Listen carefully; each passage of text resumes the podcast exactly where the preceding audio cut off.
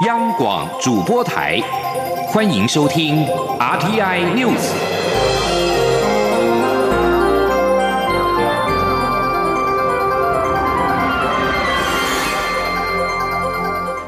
听众朋友您好，欢迎收听这节央广主播台提供给您的 RT News，我是张顺祥。首批自中国武汉返台的台商，今天上午解除隔离。蔡英文总统在接见友邦驻纽约联合国常任代表访团时，特别感谢这些台商的配合，和政府一起守住这个关卡。他并且认为，这样的台湾经验值得跟世界分享。总统也再度强调，台湾在这次疫情威胁的最前线，有先进的医疗体系以及丰富的专业跟经验，不应该被 WHO 排除在外。央广记者欧阳梦平的报道。首批自武汉包机回台的两百四十七名台商，除了有一人确诊感染俗称武汉肺炎的 COVID-19 还在治疗外，其余两百四十六名都在十八号上午解除隔离，陆续离开隔离场所后返家。蔡英文总统十八号上午接见有帮助纽约联合国常任代表访团时，感谢这些台商的全力配合，并表示这样的台湾经验值得与全世界分享。他说：“今天早上首批从中国武汉大机返台的台湾人已经顺利的结束隔离的呃状态，而且可以回家。那么值得欣慰的是，他们的健康状况都良好。后续我们也会继续给他们关心，鼓励他们持续做好自主的健康管理。防疫视同作战，呃，需要政府跟人民同心协力。非常感谢他们全力的配合，让我们一起守住了这个关卡。”我也认为这样的台湾经验是值得和世界来分享。蔡总统指出，目前台湾和全世界一样，共同面临新型冠状病毒的威胁。世界卫生组织 （WHO） 却因为政治因素将台湾排除在外。他再次强调，防疫是全球性事务，政治因素不该凌驾于健康的权利，更不应该让全球的防疫网络出现破口。台湾就在这次疫情威胁的最前线，除了有先进完善的医疗体系，也从抗 SARS 时期就累积了丰。富的专业与经验不该被排除在外。总统表示，友邦一直是协助台湾通往世界最关键且最重要的通道。这几年来，中国不断用各种方式打压台湾的国际空间。感谢友邦总是在最重要的场合持续为台湾发声，让全世界听到台湾的声音。其中，在座的贝里斯、瓜地马拉及海地代表都为台湾挺身而出，仗义直言，他要代表全体台湾人民致上最深的感谢。蔡总统也再次强调，支持台湾参与 WHO 将可确保全球更有效、快速掌控疫情。台湾会继续努力，也希望友邦能继续支持，为台湾发声。中央广播电台记者欧阳梦平在台北的采访报道。首批武汉包机回台的两百四十六名台商，今天解除隔离，陆续离开乌来、林口、台中等隔离场所。不少人直呼“回家真好”，并感谢各界人员无微不至的照顾。立法院新的会期将在这个礼拜五开议。行政院长苏贞昌今天依照惯例到立法院拜会立法院长游锡坤。苏贞昌表示，武汉肺炎严峻，行政院本周四院会将通过特别条例，并送请立法院审议。希望立法院也能够快速通过，让国人期待的纾困条例跟预算付诸实施。郑林报道。第十届立法院第一会期将于二十一号开议，行政院长苏贞昌十八号率同行政院副院长陈其迈等行政团队到立法院拜会立法院长游锡坤。游锡坤指出，他与苏贞昌相识三十八年，苏贞昌率领的行政院团队政绩斐然，有目共睹。尤其这次武汉肺炎的防疫和检测，不仅国人赞赏，国际也非常肯定。苏贞昌则说，立法院议程即将展开，在他来进行施政报告的前一刻，特别来请立法院。多多支持行政院将送请立院审议的纾困特别条例。行政院将在后天通过特别条例，并最快速送请立法院审议，还特别邀请游院长帮忙，也请立法院委员先进，能够快速通过。只要一通过，我们立刻制定特别预算。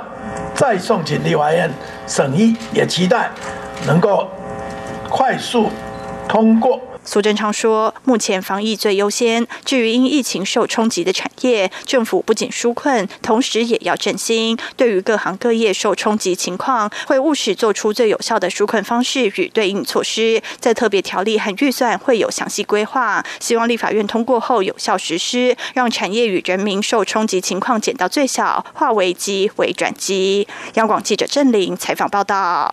苏贞昌今天也拜会了在野党团，争取支持。国民党立法院党团表示，防疫不分朝野，但期盼政府协助武汉台商回台。而民众党则是表示，目前还没有看到特别预算的细目，希望行政院能够把钱用在刀口上。请听记者王维婷的报道。行政院长苏贞昌十八号率领副院长陈其迈、秘书长李梦燕和发言人古勒斯尤达卡拜会国民党立院党团、台湾民众党团和时代力量党团，争取在野党对特别预算和纾困特别条例的支持。苏贞昌在国民党团表示，为了因应武汉肺炎对台湾的影响，政院拟定纾困特别条例，希望立法院尽速通过。政院将编列特别预算，期盼化危机为转机。苏贞昌说：“因此。”现在如何防疫？如何纾困？如何借此机会化为机会转机来振兴？行政院不但已经很多急迫的事情在做，并且已经处理特别条例，将在后天行政院会通过后送请立法院大院来审议。国民党立院党团书记长蒋万安表示，部分朝野都会支持产业纾困，希望行政院版的特别条例送到立法院后，能和各党团版本共同协商，尽速通过。蒋万安也提到，希望政府能够积极协助滞留在武汉的台商回到台湾。好，希望政府能够尽快将滞留武汉以及相关疫情严重的城市的台湾民众。能够将他们安全送回台湾。台湾民众党团总召赖香林则对苏贞昌表示，民众党原本希望是以追加预算的方式处理疫情纾困，既然政院决定编列特别预算，也希望政院能够重视财政纪律，把每一分钱都用在刀口上。他表示，民众党团也会提出自己的版本，希望加强执行特别预算时的监督机制。苏贞昌在时代力量党团时也表示，行政院会二十号通过特别条例草案后，将立刻送立法院审议。立法院二十一号的施政报告，他也会详细说明武汉肺炎防疫措施、特别条例内容与特别预算的编列考量。中央广播电台记者王威婷采访报道。无党籍立委傅昆奇恢复党籍案，引发国民党内两派人马意见相左。二十多名中常委施压，目前处于看守状态的党中央尽快处理，但考纪会不愿背书，过半数委员请假，导致今天的会议流会。傅昆奇党籍案暂时被挡下，之后要如何处理，恐怕得等到新主席上任之后才有解。请听记者刘品熙的报道。国民党中常会日前通过无党籍花莲县立委傅昆奇恢复党籍案，引发部分党内人士反弹。党中央高层指示考纪会十八号开会处理此案，完备程序。但考纪会主委魏平正十七号下午突然宣布请辞，党中央十七号深夜也临时通知，因为考纪委员可出席人数不足，因此取消会议。国民党台北市议员徐巧芯十七号与多位关心党务的年轻人举行记者会，呼吁党中央悬崖勒马。以鲜少在媒体前露面的国安会前秘书长金普聪也特别出席声援。金普聪十八号上午接受广播节目专访，再次强调傅昆奇极具争议，他会出来疾呼，是因为看到此事将对国民党造成潜在的伤害。他认为不该在党处于看守时期强渡关山通过此案，而应交由新任主席与新任中常委处理，负起政治责任。他说：“应该是等到新任的这个。”主席跟新任的中常委哈，他们来做决定，因为做这样的一个决定哈，就像您讲，傅昆奇的这个事情不会就消失了哈，但是这些人要负政治责任的，他要面对党员，将来如果发生了这个傅昆奇如我们所形容的，他是一个呃，有如像一个定时炸弹一样，哈，你这些当初呃投票或是通过赞成通过的人，你们都有政治责任吗？国民党全国青工总会长林幸儿十八号上午也与党内青壮代表在党中央举行记者会，批评金普聪操纵青年傀儡，呼吁国民党的斗争不要留给下一代。林幸儿强调。傅昆奇在总统大选时辅选国民党候选人，并在立法院正副院长选举时支持国民党的候选人，而会急于现在通过傅昆奇党籍案，是因为立法院即将开议要选赵伟，国民党如果能够多一席，当然有利。他说：“为什么说我们急于这时候在中常会的通过？告诉大家应该很清楚，下礼拜下礼拜就是立法院的会期。”好，要已经要开议了。但我们开议的时候，我们必须要先送上我们所有党籍的立法委员名单。再来，我们要选的是我们的招委。我们多一个人多一席，对国民党不好吗？由于金普聪与徐巧芯都是前总统马英九过去执政时的政治幕僚，请假的考纪委员也被视为是马系人马。虽然金普聪否认此事与马英九无关，但外界不免质疑此事是党内斗争。以目前的局势看来，恐怕要等到三月七号新任主席上任后才能解决。央广记者刘聘熙在台北的采访报道。媒体评论表示，中共歼十一战机九号、十号在二十四小时之内两度扰台时，曾一度锁定升空监控伴飞的台湾空军 F 十六战机。空军今天回应。当天拦截过程当中，并没有这个讯息。空军司令部上午表示，国军对于侵入到台湾防空识别区的任何军机，都会利用相关的侦监系统进行拦截监控，同时是以不挑衅、不回避、不示弱等原则应处，维护空防的安全。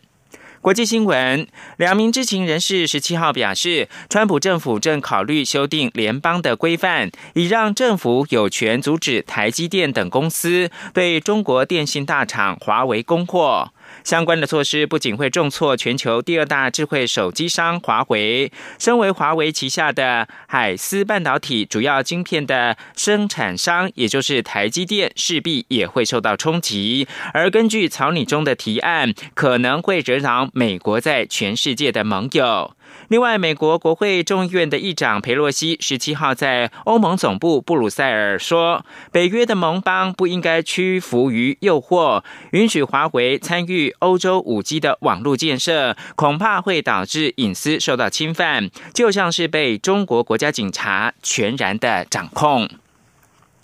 最后提供给您的是武汉肺炎的综合报道。中国国家卫生专家钟南山十七号表示，中国大陆武汉肺炎的疫情估计在二月中下旬会达到高峰，四月底将趋于稳定。但他也说，这只是粗略的估计。钟南山表示，劳工在春节后的大规模往返，他估计不会导致疫情再出现另外一个高峰，因为现在采取非常严格的检测跟隔离的措施，不太容易出现大高峰。路媒报道，中国湖北省武汉市武昌医院的院长刘志明，十七号晚上一度传出因为感染武汉肺炎病逝，但是今天十八号早上经过查证，虽然是误传，但他仍在武汉的同济医院加护病房带上了叶克膜抢救当中，情况不乐观。而达美航空十七号表示，六号搭乘达美航空六一一班机从檀香山市飞名古屋的一对夫妻，据报感染武汉肺炎。公司正主动联系这架班机上的其他乘客。几天前，也就是三号，两个人先搭夏威夷航空的 HA 二六五班机，从夏威夷飞到檀香山市。以上新闻由张顺祥编辑播报。大家好，我是柚子医师陈慕容。洗手除了用肥皂之外，使用酒精或干洗手也是可以清洁手部的，只要二到五 CC 就可以了。将酒精或干洗手喷在手心、手背，并搓揉二十秒就完成。提醒几个重要的洗手时机：吃东西前、照顾小孩前、看病前后、擤鼻涕后以及上厕所之后，在适当的时间洗手，才可以有效预防病毒感染。有政府，请安心。资讯由关署提供。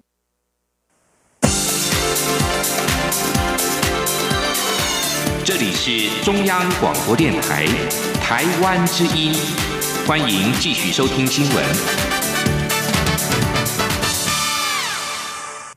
各位好，我是主播王玉伟，欢迎继续收听新闻。钻石公主号邮轮从二月三号起停泊在日本横滨港进行自我隔离观察，但是到十七号已经有。四百五十四例武汉肺炎 （COVID-19） 的病例，导致各国纷纷派包机展开抢救自家公民。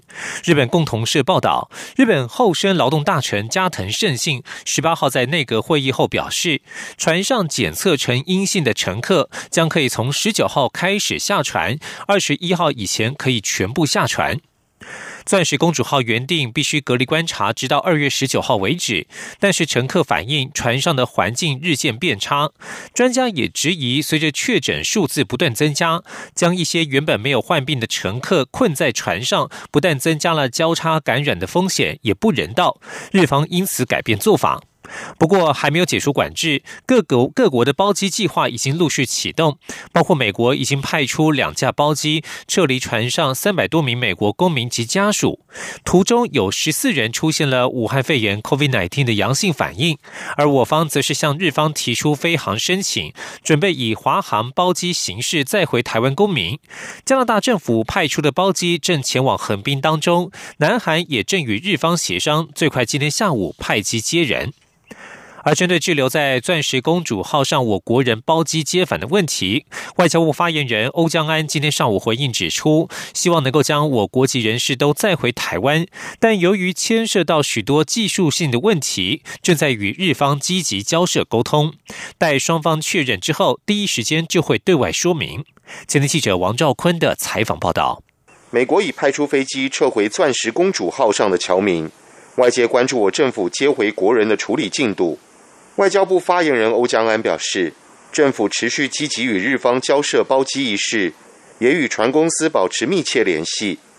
不过，基于台日双方互信及外交惯例，在交涉过程中不会对外说明。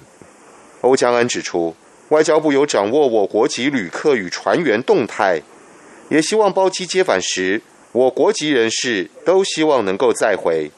至于确诊的台湾人能否接回？同样也在与日方沟通协商。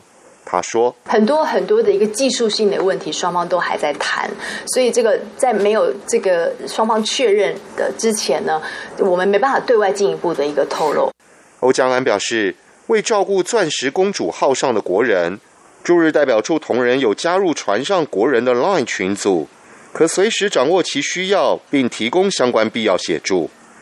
中央广播电台记者王兆坤台北采访报道。继续关心财经消息。武汉肺炎使得国内经济表现恐怕蒙受冲击。不过，商业发展研究院董事长许天才今天强调，情况没有那么悲观。我国多半是中小企业，相对的调试速度也快，加上疫情带动宅经济商机，还是可以带动一波消费生产的良性循环。他并且呼吁电商产业趁此机会加码投资，提高竞争力。今天央网记者谢佳欣的采访报道。武汉肺炎疫情未解，不仅制造业恐面临生产断链危机，商业服务业的实体买气也受到影响。外界预期，今年台湾经济成长率应会下修，甚至迎来新的景气寒冬。商研院董事长许天才十八号出席二零二零跨境电商趋势论坛受访，强调，过去几次国际经济危机，台湾虽然也有冲击，但长远来说也带来机会。以此次疫情而言，预期经济成长率。将会下修，下修幅度端看努力的程度。不过，他认为产业锻炼只是短期现象，且台湾中小企业调试速度快，还有宅经济商机，其实不用那么悲观。他说：“哦，但是我们可以。”好，让金流持续的维持，让物流也某种相当程度的一个维持，就是靠虚拟的经济。这一次所危机是转机，电商一定会突飞猛进。但是突飞猛进不是电商自己突飞猛进，电商后面是什么？电商服务的对象是什么？一边是消费者，一边也是生产者。所以让电商跟整体经济带动消费者福利，也提高我们的生产竞争力。这个时候一良性循环所以不用悲观。许天才也提到，很多产业会因为此次疫情而犹豫是否投资，这将使得银行资金供应变得更有空间。加上美国近期利率停滞，甚至可能降息，反而是电商加速投资、提升竞争力的好时机。中央广播电台记者谢嘉欣采访报道。关注台湾的公共建设，历经重重挑战，交通部公共局终于在年后传来好消息。目前，金门大桥二点五米大尺寸的基桩已经全数完成，深槽区五个主塔基础也已经完成了三个。施工单位正在挑战难度极高的桥塔麦穗工程，顺利的话，明年六月即可完工，彻底打通大小金门之间的交通瓶颈。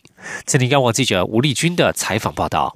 台湾最长的跨海大桥——金门大桥，全长五点四公里，跨越长达四千八百公尺的海域。主桥所在的深槽区，水深更达二十三米。施工单位不仅要将口径两米半的大型基桩打入海底花岗岩盘下三十米深处，桥下最大跨径也长达两百公尺，桥面更高出海平面四十七公尺。主桥上。还有五座高三十一米、以高粱麦穗为造型的桥塔，历经重重的挑战，包括克服每天六米的潮差以及强烈的东北季风，同时克服多达五千吨的海水浮力，将十一座六千立方米的大型钢箱围堰沉入水下近六米深处，作为桥墩基础。目前二点五米大尺寸基桩已全数完。成深槽区五个主塔基础也已完成三个，支撑麦穗造型的墩柱也开始逐层逐节往上升。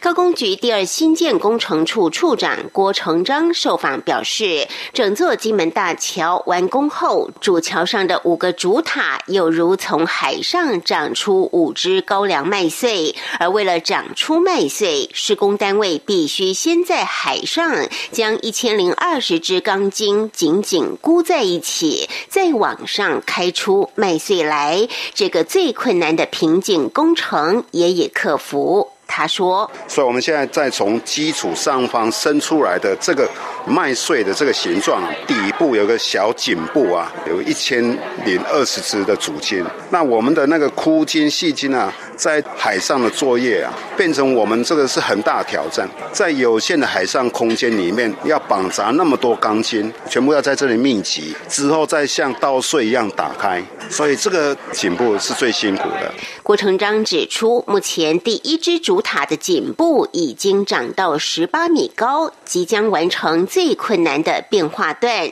这个施工经验也将复制到其他四支主塔上，未来进度就可以。稍微加快，另外桥面的预铸结块也已在新达港陆续完成，在东北季风过后即可运到金门工地依序吊装。顺利的话，明年六月金门大桥即可完工。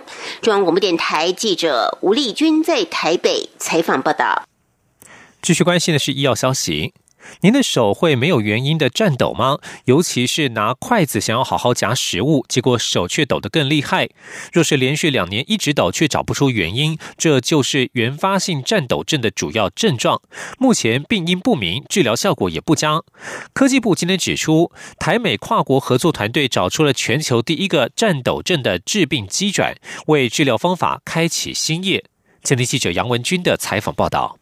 原发性颤抖症是以活动中的手抖、头抖或声音抖等颤抖症状来表现。在成年人中有超过百分之四的人有此一疾病，在老年人口中更占了近百分之二十。可是如此常见的疾病，却找不到致病机转。在科技部对跨国跨领域整合性研究的支持下，台大医学院的潘明凯助理教授兼任医师，与美国哥伦比亚大学医学中心的郭生汉医师成立台美跨国合作团队，找出第一个颤抖症的致病机转。潘明凯指出，他们结合哥大的完整脑库病理专长及台大的活体动物研究及先进光电技术，开发出动物模式及小脑脑波新技术。一路抽丝剥茧，最后发现战斗症病患的小脑细胞，其中控制神经连接的 GluR delta two 蛋白会减少，导致小脑神经纤维的过度增生，使得小脑细胞产生过强的连接，造成小脑神经的过度共振，进而产生战斗症状。潘明凯说：“我们刚刚讲说这个蛋白减少，造成神经乱长。那神经乱长呢？大家仔细看哦，这个神经就会支配一二三四五。实际上的情况呢，会它会支配更多的神经，就好多神经都被同一个人管，所以他们就一起放电。那这句话是什么意思呢？大家就想说，一群士兵在过桥的时候，说大家各走各的，然后就很很顺利就会过桥嘛，那个桥不会发生什么事。但是呢，如果有一个人发号施令。”一二一二，就所有的士兵就用同样的频率频率走，对不对？那个桥就开始震。在找出真正原因后，潘明凯说，目前与美国及日本等数个国际药厂有合作，正进行战斗症的药物开发及试验，并针对 glu rdata two 蛋白设计基因治疗方法，期盼逆转蛋白的缺损。此研究成果于今年初发表在国际顶尖转译医学期刊中。中央广播电台记者杨文君台北采访报道。继续关心国际消息。叙利亚政府军在俄罗斯支持之下，对西北部伊德利布省加强攻势。当地自去年十二月以来，有九十万人流离失所，聚集在土耳其边界。联合国十七号呼吁停火，以避免发生二十一世纪最严重的人道灾难。联合国副秘副秘书长洛科克指出，难民大部分都是妇女和儿童，无差别攻击的暴力正在伊德利布省上演，包括了医疗设施、学校、住宅区、清真寺、市场无一幸免，基础设施分崩离析，爆发疾病的风险极高。由于营地空间已满，原本已经精神受创的难民被迫在冰冻气温下餐风露宿，婴儿和小孩因为严寒而正垂死挣扎。伊德利布省是反对势力以及反政府武装团体在叙利亚冲突当中的最后据点。叙利亚总统巴夏尔的政府军在俄罗斯与伊朗的支持、好战分子支援之下加强攻势，试图收复当地。而土耳其当局则是扬言，如果叙利亚军在二月底前没有撤离，将会出兵。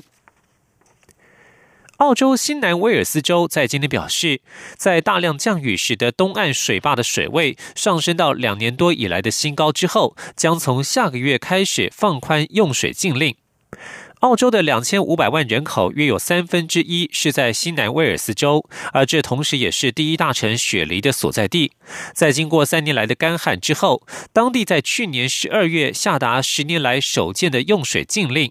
先前，由于州内部分地区仅剩不到一年份的饮用水量，有好几个城镇还从澳洲其他地方运送洁净水来使用。在澳洲今年夏天爆发史上最惨重的野火灾情之后，新南威尔斯州的水源供应就因为灰尘和火灾碎片而受到污染。当局采取了一些行动，包括进行。广泛的测试、过滤，并且用网子来捞捕碎片。如今用水禁令放宽，为了预防万一，洁净用水措施将再实施两个星期。二零一二年十二月，印度爆发震惊全球的德里轮奸案，女实习医生。女医实习生潘迪在新德里的公车上遭六名男子轮流性侵致死，其中四名死刑犯在诉愿提出总统联名请愿书等各种法律救济都未果之后，德里地方法院在十七号裁定四名被告于三月三号上午六点执行绞刑。被害人母亲艾夏表示，希望这是最终的裁决，也寄予厚望。特别检察官莫汉表示，本案四分之三的死刑犯已经。用尽所有法律救济办法，所有的法院都没有这四名死刑犯提出待审的诉愿案，而且德里高等法院已经给这四人七天时间再提出法律救济措施，但是期限已经结束。最后，德里地方法院裁定，四名死刑犯将在三月三号上午六点执行绞刑。女实习生潘迪在二零一二年与男性友人在搭乘公车时，遭此案被告集体性侵，最后送往新加坡的医院治疗，仍伤重不治，引起印度民众的愤怒以及全球关注印度妇女的安全。以上新闻由王玉伟编辑播报，这里是中央广播电台台湾之音。